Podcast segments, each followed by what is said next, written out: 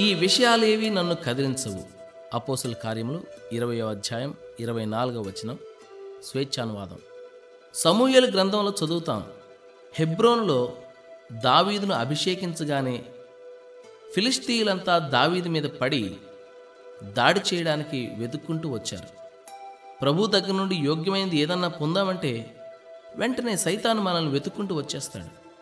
మనం దేవుడి కోసం ఏదన్నా గొప్ప కార్యం చేయడానికి పూనుకున్నప్పుడు శత్రువు ఆదిలోనే మనకు అడ్డుపడ్డాడు అనుకోండి అది మనకి రక్షణ సూచన. రెండింతలు ఆశీర్వాదాలు శక్తి విజయం మనం అవుతాయన్నమాట.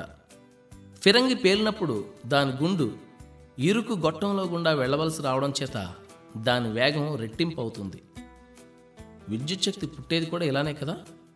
పవర్ హౌస్లో తిరిగే చక్రాల రాపిడి వల్లనే ఈ శక్తి పుడుతుంది. ఈ విధంగా మన ఆశీర్వాదాలకు దేవుడు సైతాన్ను కూడా సాధనంగా వాడుకుంటాడు అని అర్థం అవుతుంది. వీరుడి జీవితం విరిపాన్పు కాదు ముళ్ళ తోట అతని బాట. మహనీయుల నివాసాలు చెరసాలలే పెనుగాలులు తగిలేది నేరుగా తెరచాపకే. విజయానికి బాటలే కష్టాలు. లోయ దారి గుండా నడిచి వెళ్తే రాజబాట వస్తుంది కదా? గొప్ప విజయాలన్నిటి మీద కష్టాల ముద్ర కనిపిస్తుంది. కఠినమైన మూసల్లోనే కిరీటాలను పొతపోసేది. దుఃఖపు గానుగులో నలగకుండా ఎవరికీ ఘన విజయం రాదు. చింతాక్రాంతుడైన యేసు నుదుటి మీద కలతల చేరలతో హెచ్చరించాడు. ఈ ప్రపంచంలో మీకెన్నో ఉపద్రవాలు వస్తాయి.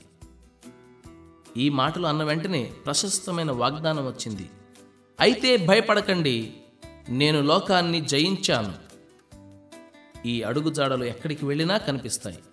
సింహాసనానికి దారితీసే మెట్ల మీద రక్తపు చారికలు కనిపిస్తాయి. గాయపు మచ్చలకి బహుమానమే రాజదండం. మన చేతిలో ఓడిపోయిన మహాబలవంతుల దగ్గర నుండి కిరీటాలను మనం లాక్కుంటాం. గొప్పతనానికి వెనుకనే ఆవేదన ఉంటుంది. ఇది అందరికీ తెలిసిన రహస్యమే. సంస్కర్తలైన వాళ్ళను శ్రమలు ఎప్పుడూ నీడల్లా వెంటాడాయి. పౌలు Martin Luther Knox John Wesley తదితర విశ్వాసవీరుల కథలన్నీ ఇంతే. వాళ్ళు కీర్తివంతులు కావడానికి వాళ్ళు ఆపదల బాట మీదుగానే నడిచి వచ్చారు. శాశ్వతంగా నిలిచిపోయిన పుస్తకాలన్నింటినీ వాటి రచయితలు తమ రక్తంతో రాశారు. వీరంతా మహాశ్రమకాలం నుండి బయటకు వచ్చిన వాళ్ళు. గ్రీకుల్లో అసమానుడైన కవివర్యుడు ఎవరు? హోమర్. కానీ ఆయన గుడ్డివాడు. యాత్రికుని ప్రయాణం అనే కరిగిపోని కలను రచించింది ఎవరు చీనాంబరాలు ధరించుకుని పట్టుపరుపుల మధ్య కూర్చున్న రాకుమారుడా? కాదు. ఆ కల వెలుగు బెడ్ఫోర్డ్ జైలు చీకటి గోడలపై నీడలు పరిచింది. ఆ జైలు గదికి రాజు బన్యన్. ఆ దైవజ్ఞాని తనకు కనిపించిందంతా కాగితం మీద పెట్టాడు. విజేత గొప్పవాడు క్షతగాత్రుడై నిత్రుల్కుతూ కొన ఊపిరితో మూర్ఛితుడై రణరంగంలో కడదాకా పోరాడుతూ నేల కొరిగిన వీరుడు అతనికంటే నిజంగా గొప్పవాడు.